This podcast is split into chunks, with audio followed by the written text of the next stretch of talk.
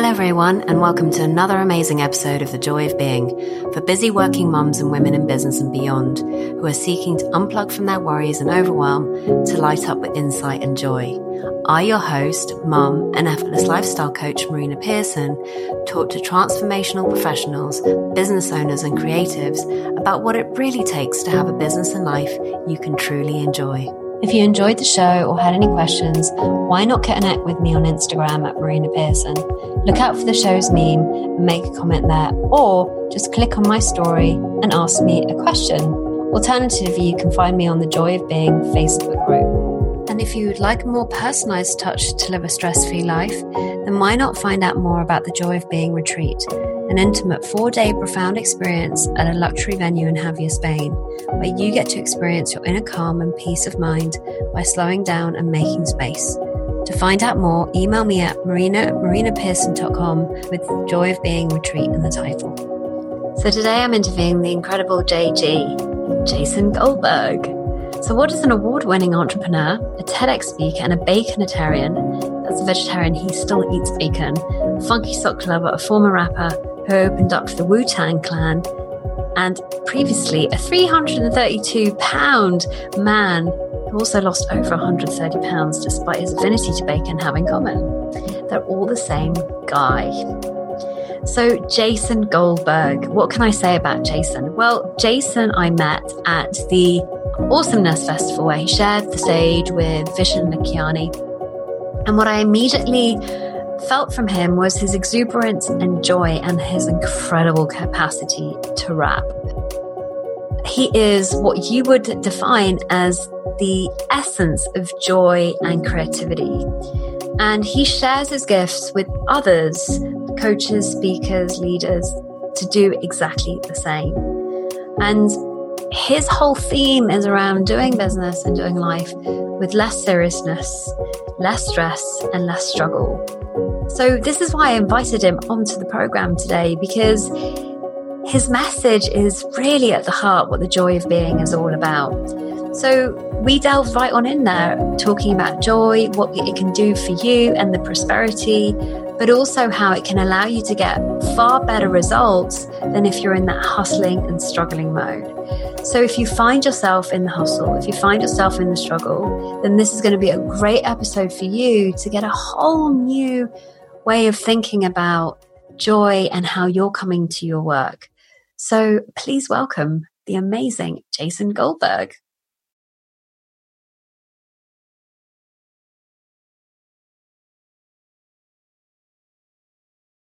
So, oh my God, Jason Goldberg, how wonderful to have you here today. Oh. And Jason, I met you Awesomeness Fest all those centuries ago, it seems. And I instantly felt a connection to your vibe, to your energy, to your joy, to your capacity to rap. Oh my God. Wow. But just your energy, it's so full of joy and fun.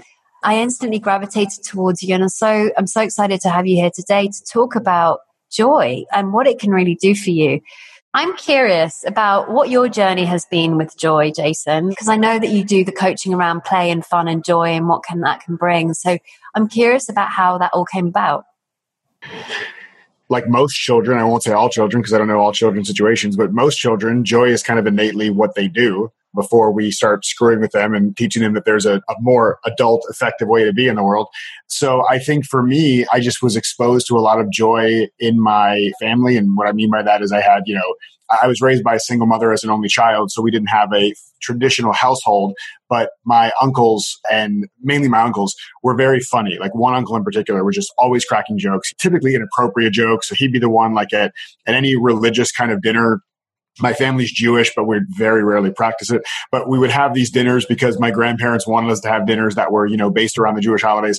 And my one uncle Bob would always crack jokes and it would just crack us up. My grandmother hated it, but the rest of us all would just, you know, crack up with joy.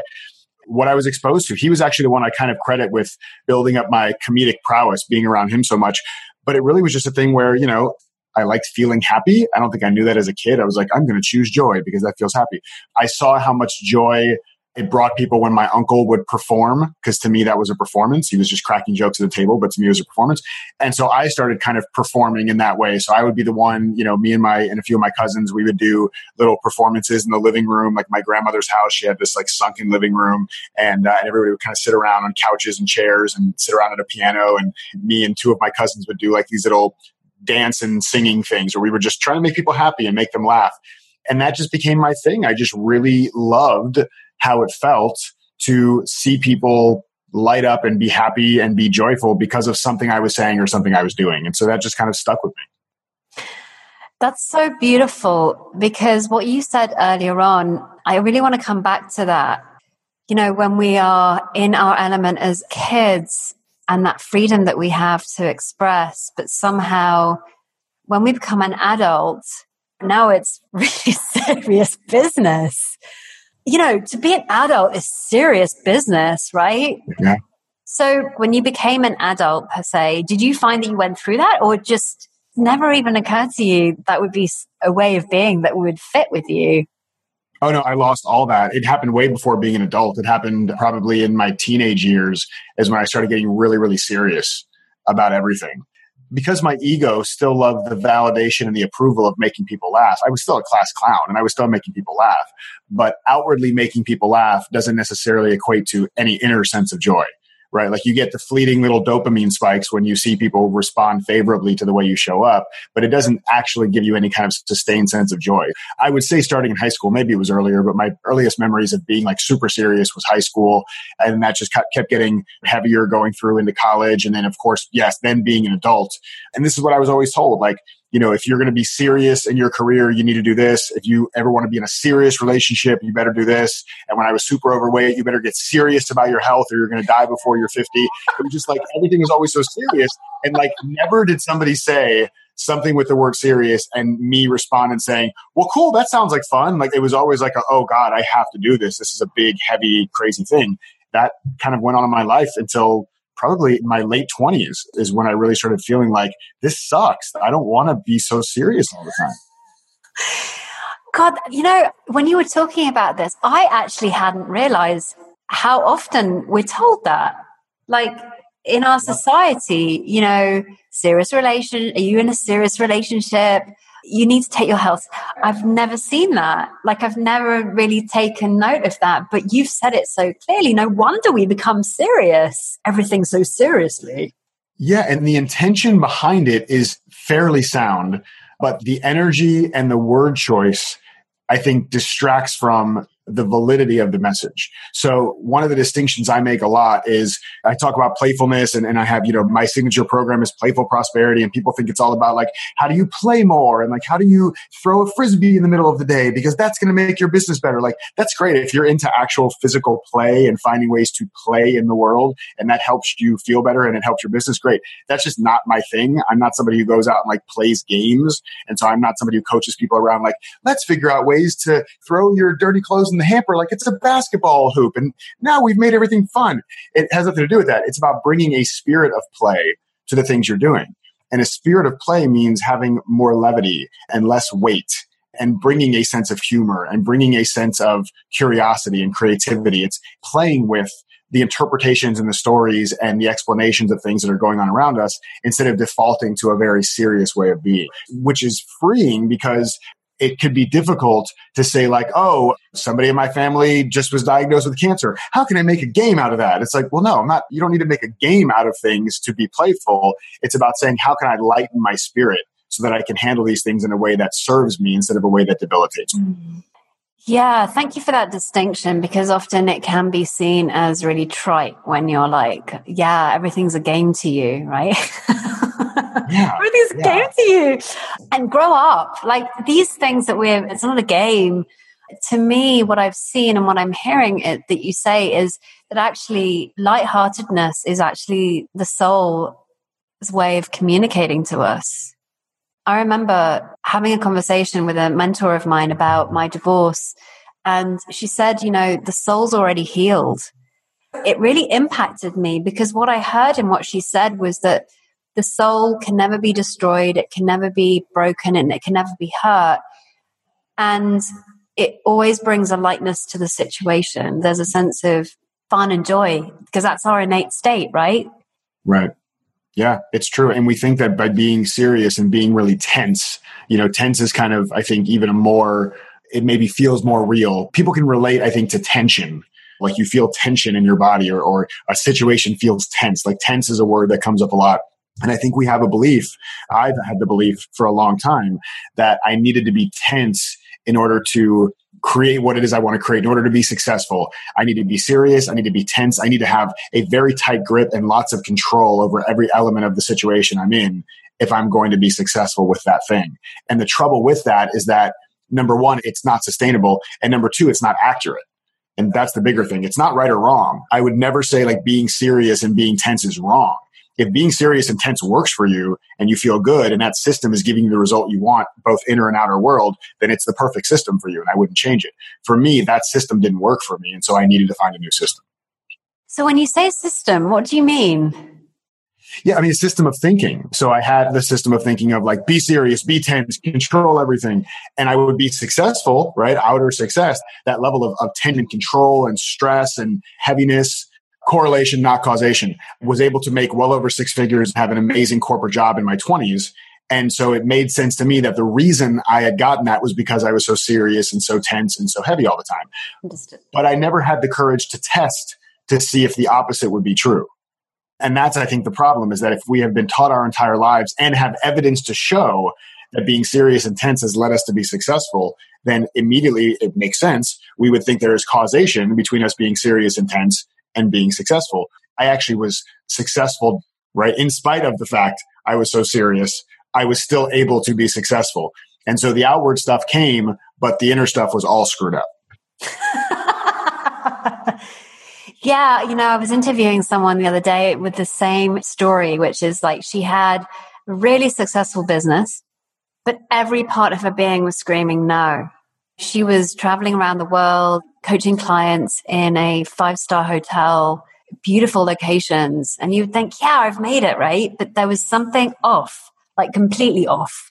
Mm-hmm. She had a realization that her outer world wasn't what was giving her the feeling of the inner. So, what I'm hearing you say is the same thing is that there is this sense of like, if I'm successful, then I'm happy. If I'm successful, then I'll have joy. But actually, the opposite is true in that we can be joyful regardless of the success that we have. Right. Yeah. And that's the thing is that, you know, it's why not cut out the middleman and be happy now?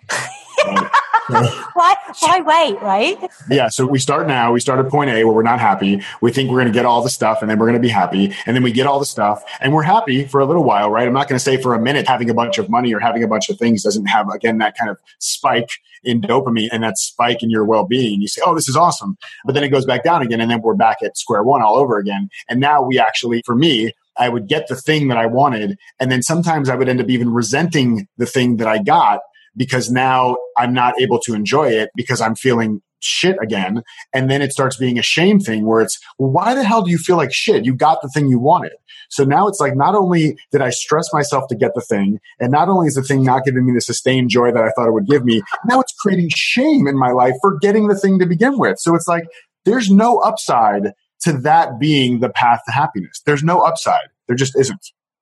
So what happened for you to have that rate? Like, I'm curious because obviously you speak this now as if you've known it to be true all your life. Mm. But we've kind of seen already through your story that that wasn't necessarily true. What was the story behind you waking up to actually that you are the joy you seek? I don't have a moment in time where that happened. There, there's a moment that I talk about in the first chapter of Prison Break, which is kind of a big part of my story, or it is my story, or at least it is a part of the story. It's not the full story, but the part of the story that was relevant for the book, that there was this point of realization about me not taking personal responsibility for the way my life was unfolding. I had taken personal responsibility for outer world stuff, but not, well, not even for outer world stuff all the way. But I wasn't taking the kind of radical personal responsibility that I now know for me is more effective. And that's what I call self leadership, right? So I didn't have a word for it back then. I didn't even have responsibility as a word for it back then, but I just knew something was off. And I was, my big mantra in life was, who can I blame? Right. It was just like I was always looking for something outside of me to blame. And my other big mantra was, that's just the way I am. So I was a prisoner to this person who I thought I was angry, serious, tense, 330 pounds. Like that's who I am. And on top of that, not only am I a prisoner to all these things, but I also had no role in creating it, right? Who can I blame? So like I was totally just abdicating all responsibility, absolved myself of any responsibility for any of it. So there was a moment that's in the book there about how that happened and that shift started happening. But as far as the joy thing was concerned, I didn't consciously know, especially from a business perspective, I didn't consciously know that joy was going to be such a big part of what I teach and what I coach around until probably, I mean, maybe two years ago it's not that the joy wasn't already a part of everything I was doing, but it wasn't a conscious thing for me to say, like, oh, wait, there's actually a purposeful role for joy in creating good relationships and building a business and feeling a certain way. Like there's a real purposeful use for joy. That's fairly recent. That's in the last couple years. So now it begs the question what is its purpose? My purpose? Its purpose. Oh, Joy's its purpose. purpose. Oh, for me, joy, it's so language is it's my love and it's the bane of my existence because I don't ever want to lock myself into certain words. So like again, my program being playful prosperity, as soon as people start saying, Oh, you mean like Nerf guns and water balloons? And I'm like, no, that's not what I mean by the word playful. And then we're talking about joy and I'm like, but sometimes I use other words. So I interchange a lot of words. So I interchange playful or spirit of play, joy and enthusiasm right? So like those are kind of three words that to me all kind of mean the same thing, or at least they evoke the same thing for me. So the reason I say that is because when you ask what's the purpose of joy, I think things like joy and enthusiasm are the ultimate activators for us to be more creative and to see the ways that we can change the experience we have of life. I feel like that is the activator. That's like the WD 40. It's like the grease. It's the conduit that allows us to go from feeling stuck to feeling like we actually can create something that we're proud of, inner and outer world, as opposed to using tension or fear or anxiety as our motivators. I believe joy and enthusiasm and playfulness as a motivator can actually help us create things a lot easier, if that makes sense. Yeah, I've just had a beautiful insight. So thank you, Jason. yeah, I, can you share it? Yeah, I had a really beautiful insight. It just took me to a place, you know, as a mom, right? Mm-hmm. How often because of the conditioning that I've had, and I see other mums having, that we use threat or we use cajoling or we use those sorts of things as a way to get our children to do what we want them to do. Mm. And I'm just suddenly hearing that there is another way, which is through play and joy. And, you know, like I've seen this where in the past, I was really uptight with my son when he would run away, but I needed him to come to get in the car. Like just before this podcast is exactly what happened. I needed to change his nappy and he was running around the garden and he wasn't having a bar of it. And I'm like, oh my God, I've got to get on the podcast.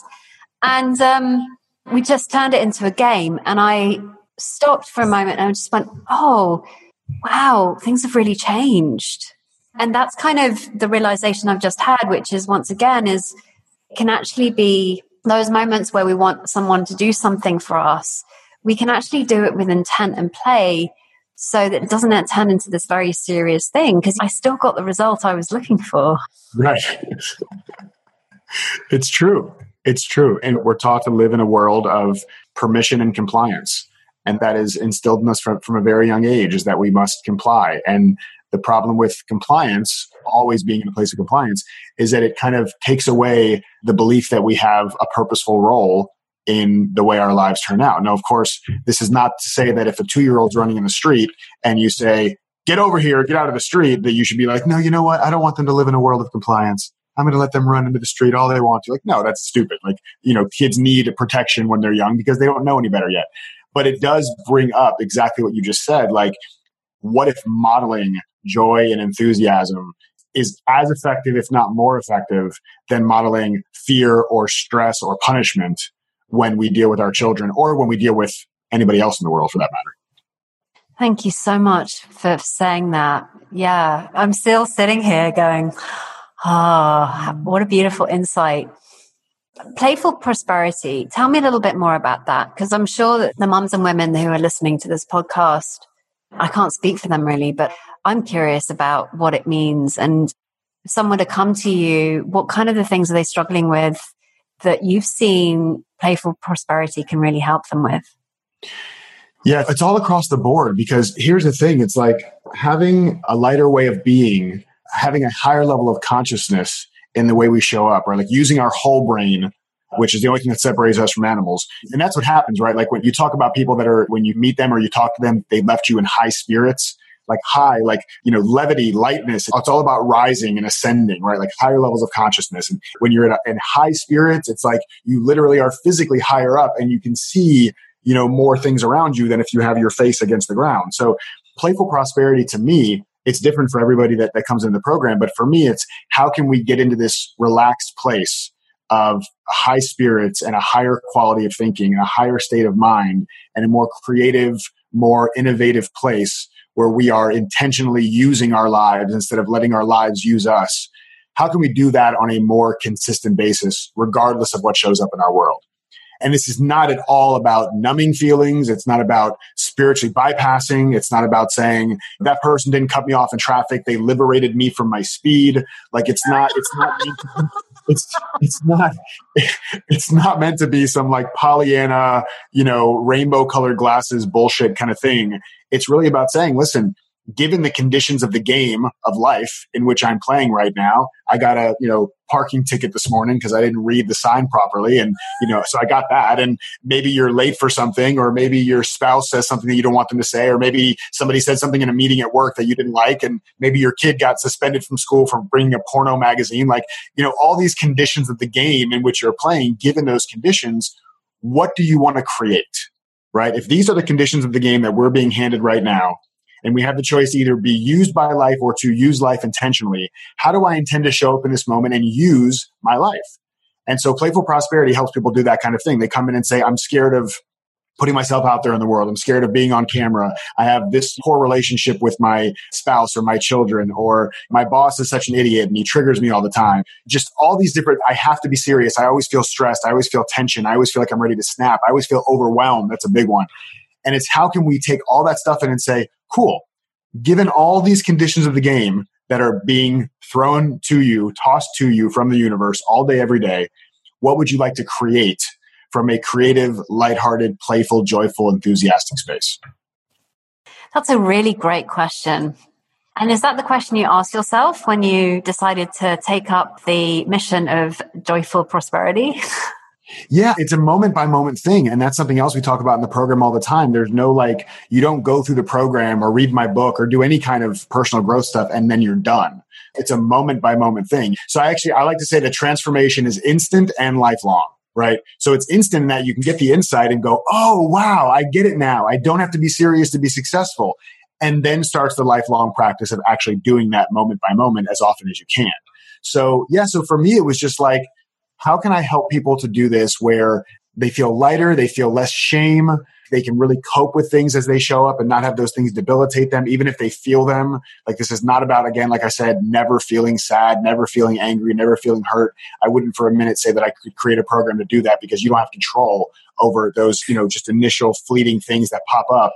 What you have control over is how you respond to those things. And so if I can shorten the window of time for myself, or if I can facilitate shortening the window of time for others between the time they're triggered and the time they get really clear on, oh, okay, that's just some instance, some thought that's happening in my head right now, and it doesn't define who I am. It's not reality. It's just a story of reality. If I can shorten that window of time for myself or for them, to me, that's successful. That that's prosperity in our lives. Yeah, I really hear what you say. So based on what you've just said, it's more about like I remember I used to spend days, maybe even months in a low state, in a mood or a depressive state or angry and upset. What I find now is that those moments are more and more fleeting. They are the exception rather than the norm. The quality of life that you experience when you're shortening those moments or having them be more of a glimpse as opposed to the reality you walk in inevitably makes life more beautiful. Have you found that? Oh, of course. Yeah, because it's not something anymore that I have to fight. Right? Because like when I have to fight things and I have to overcome, and that's something you've probably seen a lot too in personal growth. A lot of personal growth up to this point has either been extremely feminine or extremely masculine. Mm. And the way that I always experienced personal growth when I first got into it was on the masculine side. You're going to push through this and you're going to force through this and you're going to overcome this and you're going to bust through this. And it was always very like, you know, pushing against things. And there's that exercise. I'll do this on stage sometimes where I'll bring somebody up on stage and I'll just have them put their hand up. And without giving them any directions at all, I put my hand against their hand and I push, and they immediately start pushing back without me saying anything. It's a natural response to the body, to the universe, that if you push against something, it pushes back, right? That's the way physics works. And so that was what I was experiencing, that I would push against all these heavy feelings and push against all this anger and push against all this stress and shame myself for it or blame myself for it or say, what the hell's wrong with you? Why don't you have this stuff figured out by now? And then wonder why it stayed around. I was inviting it constantly to come back in. My mom, who's not a traditionally very funny person, used to make this joke when I was younger. I'm from Florida originally. We had a lot of hurricanes in Florida. Hurricanes were just a staple thing. And there was this occurrence, this weird thing. And I was like a teenager when I remember hearing about this. They had these things called hurricane parties. And hurricane parties were basically a chance for everybody to say, hey, you know, there's a hurricane coming. Let's all go and meet at one house and we'll have food and we'll have drinks and we'll have a little party and that way we're all together. And we didn't really think the hurricane was coming. And most of the time in Orlando, the hurricane kind of went around us, but we had bad storms. So people would have parties. And I remember my mom saying something at one point that it wasn't that funny to me back then, but now it makes perfect sense. She said, maybe if we stopped having parties for the hurricanes, they would stop coming. And it killed me, right? Because I thought it was like, it was jokey funny back then. But when I bring it into my awareness today, it's what I know I did for so long with my negative, or I won't even say negative, my heavy thoughts. It's like a heavy thought would pop up and I'd say, Oh, you should stay here forever. You're my new best friend and I'm going to brush your hair and I'm going to take you everywhere with me. Yes, I know I suck and I'm ugly and I'm fat and I'm not good enough. I know. Yeah, tell me more. Tell me all about myself. When really the thought comes in and it's like, you're ugly, you're stupid, you're fat, you're not good enough. And it wants to like go. It just, it was, I'm like, no, no, no, no I'm not done with you yet. Tell me more. And it's like, if we stopped having parties for the negative thoughts, the heavy thoughts, maybe they would stop sticking around for so long. Jason, I love that. Yeah, totally. Like, how much do we feel that negativity? Like, how much attention do we put on those things, right? Yeah. So, for those, the women that are listening, they may be thinking, okay, great, right? Like, fine. I am aware now that I have all of this seriousness, this I'm adult now and take my business seriously, take life seriously. I'm a mother, of course, so I need to being a mom is serious business. For them, how is it possible to lighten up a little bit in the well, this show is all about unplugging from worries and lighting up with joy and insight. So what are some of the things that you've seen that could be really helpful in terms of just unplugging from the worries and lighting up with joy. Yeah. Yeah, I love that. And I'm a big advocate of very, very small steps consistently practiced over time, right? So nobody listening to this has to go from zero to 100. Seriousness to playfulness is not a binary thing. It's not an on or off thing. There's so many different varying levels of degrees. So the last thing I would want anybody to think when they hear this is that they have to go from not being something to being something right? Because it's just not true. Because if you look at it contextually, and this is such a big thing, there's so many people that will, I'll coach, and I'm sure you've heard this too, that say, you know, I'm not a confident person. I'm not good at this. I'm not good at that. It's binary, right? I have this or I don't have this. It's, it's very binary. But if we really look at it, it's actually contextual. Because if somebody says, I'm not confident, and I say, have you ever asked for a raise? And they say, oh yeah, I asked for a raise but that's not what I mean. Well, okay, so let's slow this all down. So now you're not being confident to, you have experienced levels of confidence in one context of your life. We just want to play with how to bring that over to this context of life. So for anybody who's watching and says, I'm so serious, I don't know how to be playful, bullshit. Especially if you have a child, I guarantee you can find one moment where you've been playful.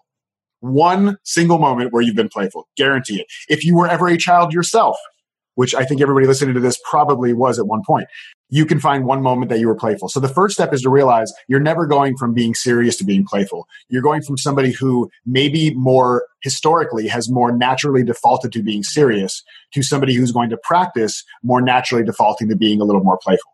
And so one of the ways I do that is I talk about what I call the 5% solution. And it's really just asking yourself, if I were to bring 5% more playfulness to this moment, right? This is not something you like prepare for. You don't stockpile playfulness so that you can use it later on. It's in the moment thing something happens, it feels very serious, your son's running around the garden and won't listen to you, and you start feeling tense and feeling serious, and you need to control the situation. And if you feel that tension in your body and you don't want to feel the tension in your body, again, if you want to feel tension and stress, don't do anything I'm saying. It's totally okay to be tense and stress if that works for you. But if you're feeling tension and stress and you're saying, oh man, I really wish I didn't feel this tension and stress, then you may just ask yourself, what would it look like if I brought 5% more playfulness to this moment? Right? What would it look like if I brought 5% less seriousness? What would it look like if I tried to exhibit 5% less control over what's happening right now? And anybody can do 5%, Marina. Anybody can do 5%. It's such a small little thing, and, and you may not think it's a big deal, but 5% less seriousness, 5% more playfulness, 5% looser of a grip on control of a situation that's happening in the moment can change everything about how you experience that moment. 5%. I don't even know what 5% looks like. yeah, and you won't until you're in the moment, right? Because it's not conceptual. So for me to say, like, how would I loosen my grip 5% when I'm holding a pen? Conceptually, I don't know. But if I hold a pen in my hand and I'm squeezing it very tightly and I say, what would 5% less tension look like? Well, then I kind of feel like, okay, well, that, that feels like about 5% right? Like I've kind of loosened my grip a little bit. I know what it feels like there. So when we try to do anything conceptually, it's always going to feel more daunting than actually just doing it in the moment. You know what I mean? Yeah, yeah, no, no, I do. I do. So what have you seen aside from the fact that it can actually give you a much richer quality of life? I'm curious about some of the results because I'm sure that there are results that come from living this way. What have you oh, yeah. seen? What are some of the surprises that you've seen? for yourself and also for maybe some of your clients? Yeah, for me, it's been, and it keeps happening all the time, but anytime I'm able to be a little more relaxed, I see solutions to problems that I never would have seen before. So if I have this like crazy thing, like, oh, you know, I, I got to launch this program and I got to figure out how to get, you know, hundred people in it. And I'm just, oh, what do I do? What should I post on Facebook? And oh, I don't know what to post. Maybe I should send an email to my list. And like, I'm all stressed out and serious. And as soon as I start challenging those thoughts as soon as I start asking myself, okay, what would it look like if I was 5% less serious about this whole thing? Right. One of my favorite questions to ask clients, and I have to do it very gently, is Is there any chance in the world you're taking this just a little bit too serious? No, that's it. No, not at all. Never, never at all. This is exactly what I'm supposed to. So, so I ask myself the same question. like, all right, Jason, is there any chance you're taking this a little too seriously?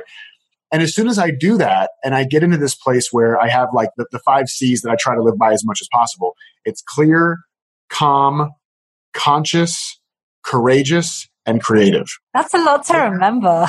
yeah, it's a lot to remember, but it's a feeling, right? So I know it's like one of those things. It's like you don't need to know the physics behind fire to know that if something's feeling kind of hot, you don't put your body or your face closer to it, right? You kind of just, you have a sense. So if I'm feeling off, I know that there's something about me that's not clear, that's not calm, that's not courageous, that's not conscious, that's not creative. Like I know there's something off. That's an easy way for me to have a framework around it, but you just feel it. You don't need to have like the five step process on a laminated card in your purse.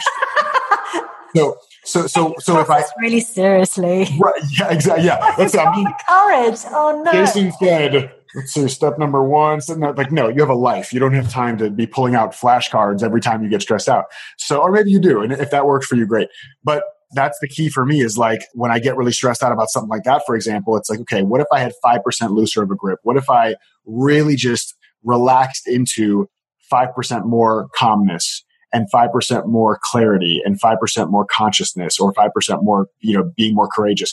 And when my thoughts start to settle, you can see one of them. I have a snow globe here behind me and there's more snow globes back here.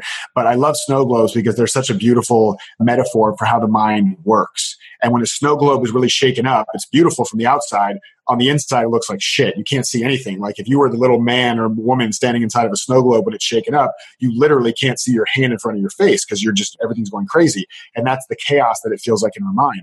And we think it's our responsibility to grab every little piece of snow in the snow globe and put it on the ground so that we can finally be peaceful but that's not something we need to take responsibility for. If the snow in a snow globe is going crazy and has been shaken up, the easiest and most effective thing to do to get the snow to settle is just to put the snow globe down.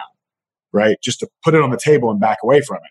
So when I get really caught up in my thinking, and I know now, I didn't know this for years, I know now that anytime I'm stressed out or sad or anxious or anything else, that I'm just caught up in my thinking, that my mind is just racing. And if my mind wasn't racing, I wouldn't feel this way because my thoughts directly dictate how I feel.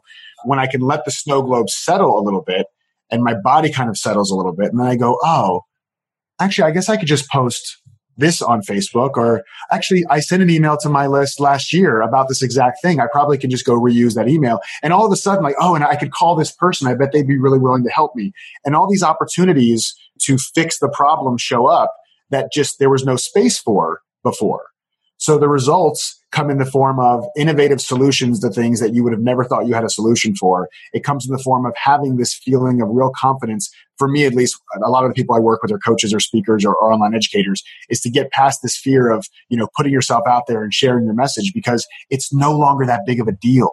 It just isn't significant. So when I talk about living a not so serious life, I'm not talking about, like I said earlier, you know, throwing water balloons or shooting people with Nerf guns all day.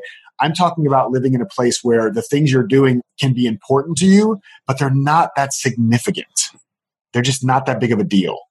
Yeah, I love the snow globes analogy. I heard that years ago, actually, for the first time, four and a half years ago now, when I got to see the same insight as you, which is that I'm always feeling my thinking eh, moment to moment. And what I loved about the snow globe was also that I didn't need to do anything to make it settle, in that it does it on its own if you leave it.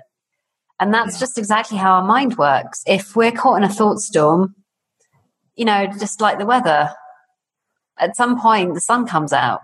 It always comes out, and there's clarity with that. Like if you notice the freshness, you know, the environment looks like to you outside, it's always really clear and crisp and cut after a big storm. And so there is this sense of like, I don't actually need to do anything. I just need to wait possibly and the idea comes or I speak to someone or through that conversation, the idea comes and then boom. I mean, this whole podcast was born from that. And so mm. it can take you in a completely different direction, which I guess is creativity, right? It's from nothing yeah. comes everything. Yep. Like you two Absolutely. years ago didn't even know that you were going to be teaching about playful prosperity. Right. Exactly. There's some magic. And there's this interesting intersection, again, since I primarily work with entrepreneurs and coaches and people like that, there's this interesting intersection of planning and purposefulness. And essentially, there's an intersection of being active and passive. And it can be very easy to say, like, well, since things just unfold the way they unfold, I can sit on my couch and wait for the thing to unfold. And it doesn't actually work that way, right? I mean, there's a high involvement, low attachment kind of thing, right? High engagement, low attachment. So I want to be a verb in my life. I don't want to be a noun. I don't want to be passive. I, I love that. As much as possible, I want to be a verb. And for me, that's the thing. It's like if I can show up and do the work and leave space for things that I couldn't possibly imagine to occur, then things tend to work out better for me. But again, when I try to have full control and full tight grip over everything, if I'm successful, it's because I got lucky. I'm going to have to use that. I want to be a verb in my life. yeah. I mean, it's a real thing. And that here's the thing too, is that like when we talk about the snow globe, we talk about our mind settling. One of the things that I'll hear people say sometimes, and I'm sure this happens with busy moms as well, but people in general, which have a lot on their plate and there's a lot going on, they say, well, I don't have the time to sit there for 20 minutes and let the snow globe settle. And that's beautiful. So first of all, if you can create the time to have some kind of a meditation practice or something that allows your mind to purposefully be turned off for a little while, that's great. But here's the beautiful thing is that you don't have to stop anything you're doing for the snow globe to be settled, right? So like if the snow globe is shaken up, I can put the snow globe down and let it settle while I go do dishes and laundry and everything else. I don't need to stop my life in order for the snow globe to settle. So while you may take a minute, and I will do this as a visualization sometimes, I would literally take 30 to 60 seconds and picture a shaken up snow globe and watch the snow settle in my head. And sometimes I'll even pick one piece of snow in my mind and follow it all the way down until it settles. And then when it's done, I'll go pick another piece of snow and follow that one down until it settles. And literally 30 seconds to a minute, my thinking is slowed down. But even if you don't have that minute, it's a matter of saying, oh, cool, I'm sped up in my thinking. I'm going to put that in a crock pot and let it simmer in the background and do whatever it does. And I'm going to get back to doing the outer world thing that I was already doing right? So I'm going to have this kind of SFW, this like, so fucking what? Like my mind's super sped up right now. So fucking what? I don't need to pay attention to that. It can do what it does. It'll calm down on its own and I'm going to get back to doing whatever work that I'm doing in the world. Yeah, I totally see that as well. And I totally see that's such a relief to know that's how it works. Because long gone are the days where you have to control everything outside of you to give you a feeling of joy, right? Mm-hmm. There yeah. is, you can be joyful regardless of the circumstances, regardless of what's going on in your life. And I know when things shit hit the fan and you are in it, it's really hard to see that, right? But to know that our innate state is joy, for me, is such a huge revelation and brings so much hope to this taking our life so seriously and the shame and the not being good enough, just all the other stuff that we bring with into adulthood that actually is just snow. it's, it's, yeah. It's not much more than that. It's harmless and we know it's not real. It's very hard. I think it was uh, George Pransky who had this talk he did with somebody. He was talking to somebody about kind of the, the nature of thought and, and things of that nature. And and uh, he was telling this person, what you're experiencing is not real. You're experiencing your thinking. And so the person said, So you're telling me it's a mirage, that it's not real? And Pransky says, Well, it's a convincing mirage, but it's not real. It is very convincing. You know, I hate when people just go to people who don't have any understanding of this or haven't really heard anything about this and just tell them it's just your thinking that's not super helpful, especially when you're in the shit. It's so funny how like people say certain things are cliche. They're cliche because they stand the test of time and there's some validity. That's why they're cliche. But I was thinking about this last night is that so much of the work that I do in like trying to help people relax is really tied to the old adage of this too shall pass. It's such a cliche thing to say, but like everything that we're experiencing is transient. And that whole like this too shall pass just noticing that that is potentially true.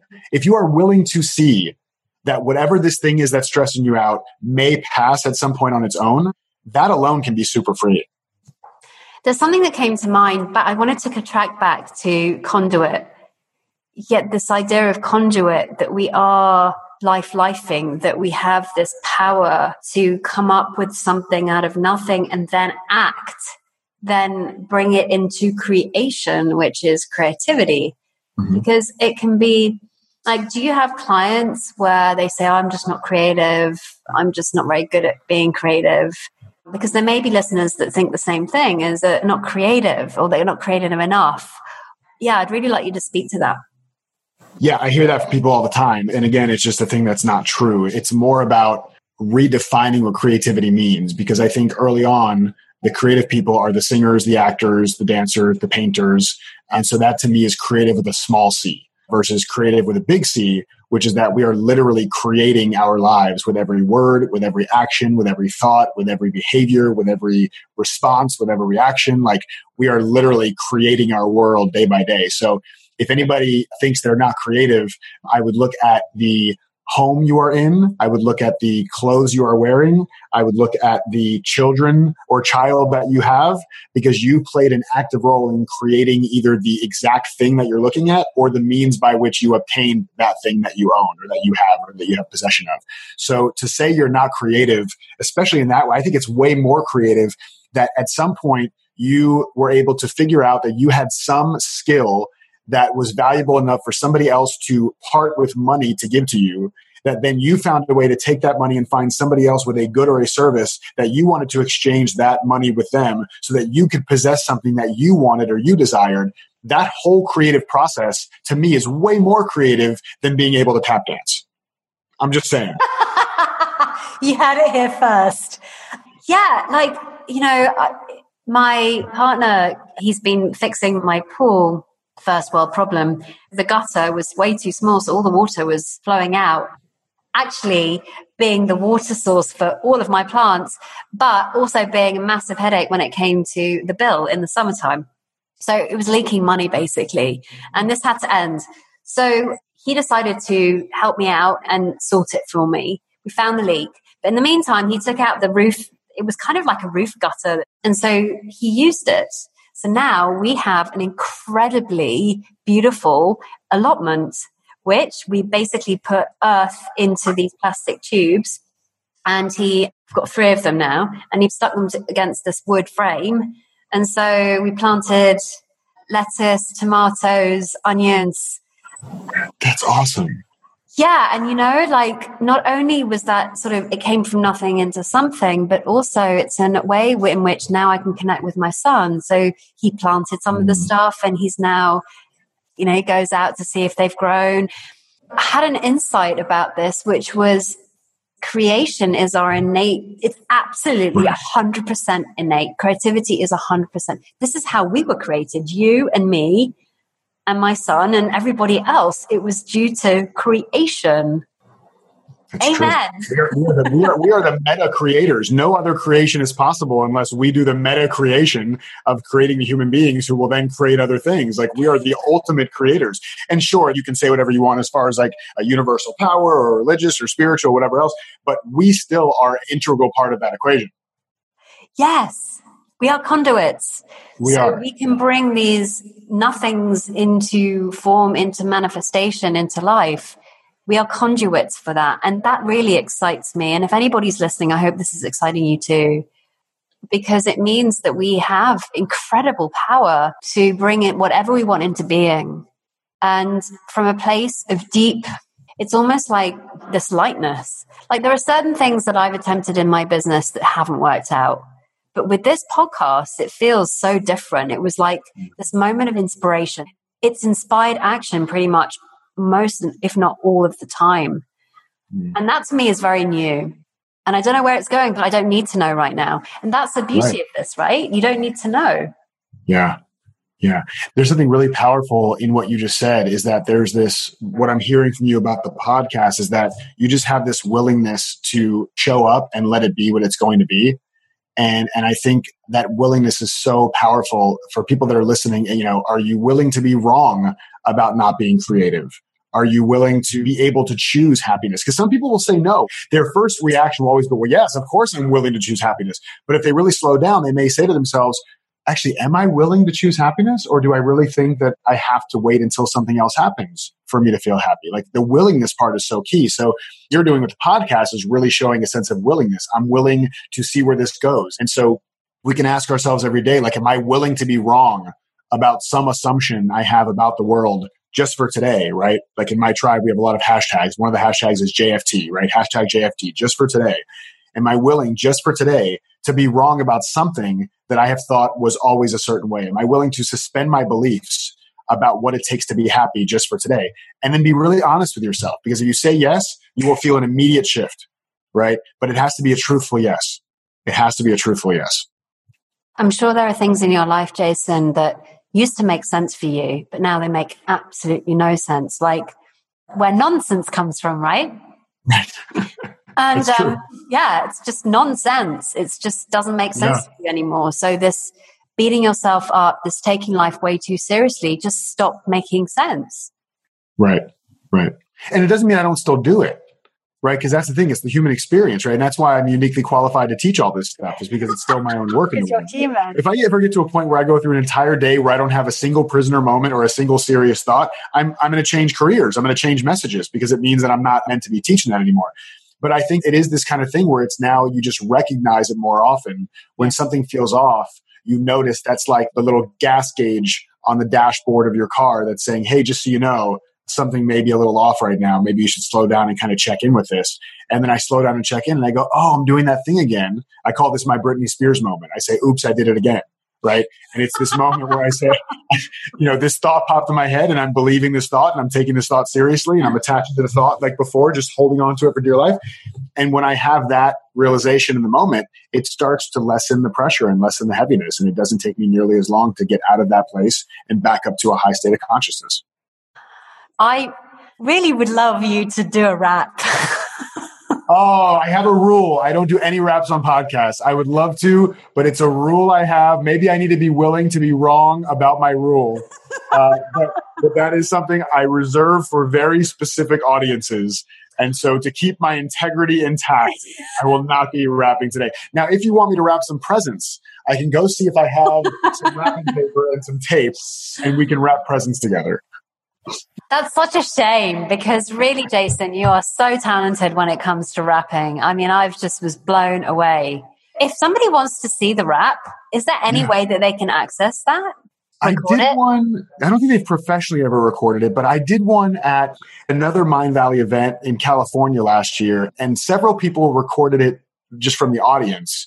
So I can try to find a link to one of those and send it to you. So if you want to put that in the show notes, then people can go check that out. I would love to. Yeah, I just really want people to see your talent. Yeah, like why hide that and go for it? Yes, yes, please, please, please. Yeah. Thank you. I will. Absolutely. Absolutely. Yeah, my pleasure.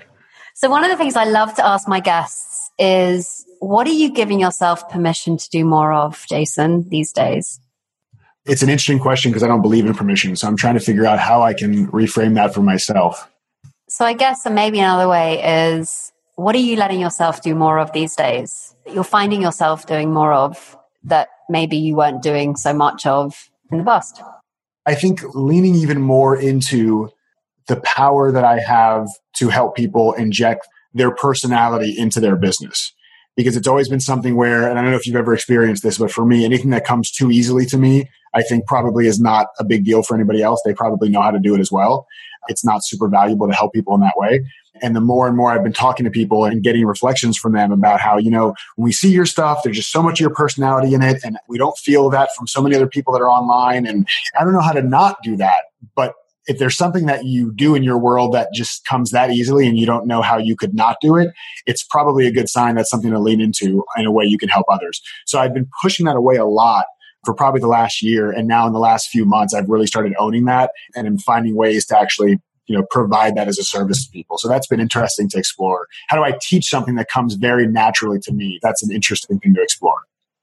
You know, it's so weird because literally this afternoon I was thinking to myself, actually, I was like, huh, I'm sure there are loads of people that can interview really well on podcasts. And I'm sure there's lots of people that do this really, really well, but I'm loving it. Like it's something that I seem to innately do quite well. And I was like, is there value in that? So it's cool that because I'm like, any things that you do so easily without even thinking, is obviously where you don't have any insecurity around. So it's just something that comes to you and it flows with you because, like, you're rapping, for example. now that doesn't come easy. The delivery of rap may look like it comes easy, and it does because I've cultivated it for you know 20 years. But the writing of raps is one of the most challenging things that I've ever done. It's not something that you just kind of knock out in five minutes. You know, a one minute rap that I'll do on stage may have taken me three or four weeks to write. Beautiful well, the way you deliver it is pretty effortless as far as that feels oh. effortless to me now. Yeah, for sure. But what I realized recently is that because you do something so innately, like for anyone that's listening, anything that you do innately, anything that comes easy to you is going to be of huge value to other people. Because where you see something super clear and you have no thought around it, they may be in a lot of thinking around it. And so that's why they don't find it easy. It's a bit like the business owner that's so clear about growing a business, they have clarity around that or buying businesses, for example, to the person who is really clear on sales and they do that really well, or the person that is extremely good at just being with people or processing something super quick. Like those things we don't place value on, but that's value exchange, right? Where you really excel, that can be hugely valuable for other people and you can get paid for that. Absolutely. I thousand percent agree. Yeah, it's that if there's something that comes really easy to you, this is why I tell people that they're always trying, especially with business, they're always trying to figure out, and they're told by a lot of coaches, not wrong, just not as effective for me. You got to get out of your comfort zone. Here's you and growth is, you know, out here and, you know, in the ether. And for me, I tried that when I first started my business five years ago, this business five years ago what I came to the realization of is that actually the place where I want to play is the intersection, Venn diagram, the intersection between my comfort zone and my genius zone, right? I want to be in the intersection of my comfort zone and my genius zone because if I'm in my genius zone, which is something I do that feels really powerful and I do it better than anybody else, let's assume we're not going to check, but I feel like I do it better than most people. And I can layer on top of that my comfort zone where I don't have any distracted thinking around doing what's in my genius zone then I actually have the potential to make tons more impact than if I'm wasting a bunch of energy trying to get out of my comfort zone for growth's sake. Now, in the inner world stuff, yes, you're going to have to get out of your comfort zone. That also doesn't have to be a big deal and it doesn't have to be serious. It can be a relaxed, you know, out of your comfort zone. It doesn't have to be a massive, you know, bulldozer out of your comfort zone. But as far as what you're creating in the outer world, screw getting out of your comfort zone. Find that that over that intersection of genius zone and comfort zone and then go all in on that. And for someone that's listening going, okay, what would be my genius zone? How would they be able to find it? There's a lot of ways to find it. I mean, one of the shortcut ways that I'll say is first of all, you can look at now what comes to you very easily and naturally, like we were just talking about. But if you want to go back a little further, there's two other things you can look at, and they both were true for me, which was really helpful. Number one, what were you praised for and loved for as a kid? And what did you get in trouble for as a kid? Right? because those two things will very, very often point to what your genius zone is. I was in trouble all the time for being a class clown and for being over the top. And I also was always very loved and validated by people for being with them and showing empathy and loving on them, like even as a kid. And so those two things are really the core essence of my genius zone is empathy and like performance and humor and that's become my genius zone. And then my comfort zone is more about how I put that genius zone into effect. So what I was told in the beginning was, okay, great. Nobody said this, but like, let's just assume I knew what my genius zone was. Now get out of your comfort zone to put it out there. So if you're really afraid of like calling people on the phone and exercising your genius zone, then you need to call people on the phone. And I tried that and it always felt really stressful for me. And so I took a step back and said, well, hold on a second. If my goal in getting people on the phone is to genuinely connect with them, where do I genuinely connect with people that's in my comfort zone? And I started looking and kind of peeking into this and seeing where I've been able to connect with people. And that's when I realized, again, probably four years ago, that I was really good with sending extremely heartfelt messages to people either over email or over Facebook. And I said, well, that doesn't feel edgy for me at all. So I can exercise my genius zone of humor and empathy through the channel of Facebook or emails, which feels super comfortable to me and that will get me the same outcome of connecting with people genuinely and authentically that people told me I had to get on the phone to do.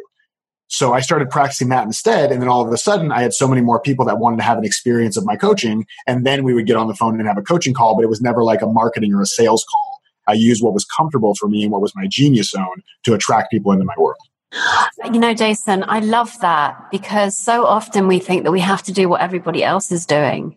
Yeah. But you took some time to just reflect on what was right for you. It's interesting that you brought up the whole kind of going back to childhood because with this podcast, I kind of bang on about it, but it, for me, it was a real light bulb moment. It was really interesting because I had a dream about being auditioned for a movie that Jack Black was creating. And I was given the small cameo role and I wasn't given the lead part. And I woke up that next morning, sort of spurned on a few more memories about what I used to do as a child. And whenever I did the acting side and I loved acting, I was always given the cameo role. I was always given the funny part, I was always hmm. given the der brain mafiosi part or the, you know, small role that made people laugh. And I reflected on that and I was like, oh, why don't I bring more of that into what I do? Because I don't really, I bring on this very serious coach and that's not who I am. I'm much more fun and upbeat and funny and I love to laugh and I love yeah, to have a good time. And actually, that was all that came from the joy of being. That was when this kind of all came together. And I was like, I want to create a space where people light up with joy through the infusion of joy that I have with the people that I'm interviewing because I want to bring more of that into my work. So yeah, it is that, right? It is sort of looking back and being a bit of a detective to see what you used to do and what you used to excel at when you were a kid. But getting yeah. into trouble, I like that. I like the fact that you also use that too. Yeah, yeah, it's just another angle. But I, I love what you found though, because what it sounds like, what I think I'm hearing is that and this is something else I didn't know was a skill until it was reflected to me. And I think this is something that may be helpful for you even is it is a tremendous skill to be the kind of person that can make other people look really good, right? So if oh, you are in, a, oh, oh it's, it's huge, it's huge, right? Because here's the thing: is that like if you're put in one of those roles, you know, they, they call it supporting cast, right? Like that's what they call like the people who are not the primary character; they're the supporting cast. They're not supporting the cameraman; they're supporting the person who is meant to be to look a certain way, who's meant to carry a certain story. And so if the goal is to really extract a certain kind of wisdom or to inspire people or to spread joy or to do whatever these things are that are really your main outcomes for the podcast, then who better to be the conduit to extract all that, to be the supportive person who can make that person feel so comfortable and look so good that they pour everything that they have into the interview. What better service could you provide in the role that you have than that? Wow, Jason. Thank you so much. Thank you for the insight. yeah, you're welcome. And yeah, no, you're later. amazing at this. This is perfect. Yeah. I'll send you the bill. Million dollar coaching session. Thank you. You're welcome. You're so welcome. Thank you. My love. If people want to get in contact with you, and my God, I could carry on speaking to you all afternoon, but I know that you've got things to do and the podcast is not supposed to be longer than an hour. Um, how can they get in contact with you? they can definitely head over to playfulprosperity.com. You can get some information about me there. And also, what I want to do too, Marina, is for your guests or for your attendees, rather, and, and your listeners, I'd love to give you guys a free copy of Prison Break. So I will give you a dedicated link that's just for you guys, a private link where you can get a free digital copy, an audible copy, which is me actually reading it, which is actually kind of funny. Or if you're in the States, you can get a free paperback copy. Do you rap? I don't. I don't rap, but I do voices. Oh. I do funny voices. So funny voices may be worth it. Even if you don't listen to the whole book, download the book and listen to the about the author section because that's probably the funniest thing in the entire book is me reading the about the author section. So I will give you a link for that that you can put in the show notes and you guys can get a free copy of that. And I hope oh, I'm not going to get my rap. Oh, uh, I was, I You're not going to get your rap. It's also a context thing. I think there's a different context. It's almost like if you knew a heart surgeon was also a masterful chef, you wouldn't ask as he was stitching up the heart patient, hey, can you cook me a stir fry while you're over there? It's a different context that I have to be in a different mind frame to deliver. I don't see it that way. I get the surgeon and the food. Yeah. But with you, with your rapping, to me, it's so about what we're talking about. The context for me kind of makes sense. However, you know, I'm not here to cajole you or convince you to do something you don't want to do. That's not my purpose for this.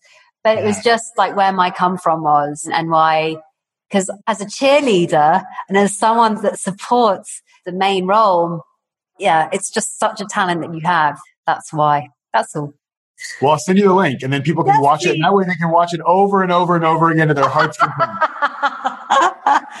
oh, Jason, thank you so much for this amazing, I was going to say audition, but it wasn't. It was an interview. call it an audition too if you want. Did I get the part? yes, you did, even without doing the rap. Um, Sweet. Success.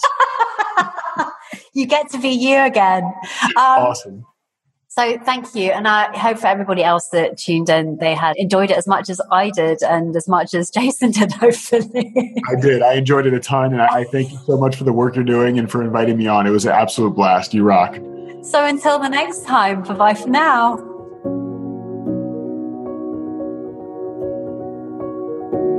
And there you have it, another wonderful episode of The Joy of Being. If you loved what you heard here today and it's been helpful, why not subscribe or share the podcast with others?